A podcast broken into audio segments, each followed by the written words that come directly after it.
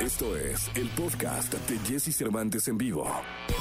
Toda la información del mundo del espectáculo con Gil Barrera, con Jesse Cervantes en vivo. Llegó el momento de la segunda de espectáculos. Está el hombre espectáculo de México, el querido Gil Gilillo, Gil Gilillo, Gil Gilín. Hoy es martes 17 de agosto, mi querido Gilillo, y ya huele a viernes. No, no es cierto, no, ya, ya, ya, ya, apenas es martes. No, pues sí, ¿no? Martes que parece jueves, ¿no? Es, es martes con aroma, ¿no?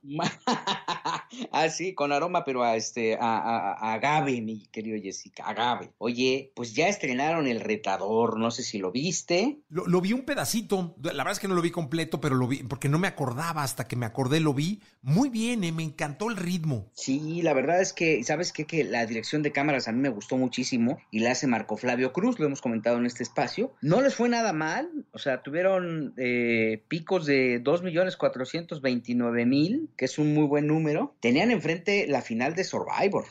Y aún así, pues le dieron la vuelta, promedió 2.253.000 frente a 2.048.000 eh, de Survivor, eh, eh, el retador y Survivor respectivamente. Y aquí lo interesante es que al ser una fórmula nueva, un reality diferente, pues regularmente la gente siempre, pues este, tiene que darle como el beneficio de la duda. Para arrancar con 2.200.000 creo que no es nada malo, no es la máscara, ¿no? Que, que la máscara eh, eh, traía un, pues ya, ya trae un carro importante desde su primera temporada pero creo que eh, el hecho de que estén empe- empezando a construir arriba de los 2 millones es una, un- es una muy buena cifra, contando que enfrente tenían pues uno de los productos estelares de Azteca, ¿eh? Sí, no, no, muy bien. La verdad es que me, me encanta. Un formato además diferente, divertido, muy bien, eh, la verdad es muy, muy, muy satisfecho con lo que vi. Sí, la verdad es que le echó muchas ganas ahí Rubén Galindo, estaba muy a la expectativa y obviamente pues tendrá modificaciones en el transcurso de estos ocho programas, eh, que aunque ya estén grabados, eh, gran parte de ellos pues tienen modificaciones y algunas ediciones y entonces determinarán si hay algunos musicales que son muy largos o no, o van a ver la forma en que los pueden ir presentando para que también vayan este, pues eh, generando un movimiento entre su audiencia. Yo creo que lo importante es que se reactive un, un espacio de entretenimiento musical que tanta falta le hace a la, a la televisión en nuestro país y mira que, que, que se esté activando de esta forma con baile, con, con, este, con canto, con músicos en vivo y no, pues creo que eh, con, con una fórmula diferente creo que siempre es eh, importante destacarlo, ¿no? Sí, Miguel, la verdad es que les deseamos mucha suerte. eh, está muy entretenido y vamos, me imagino que a ver, como dices tú, construyendo poco a poco audiencia y va a terminar siendo todo, todo un éxito.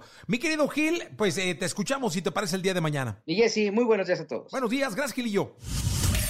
Escucha a Jesse Cervantes de lunes a viernes de 6 a 10 de la mañana por Exa FM.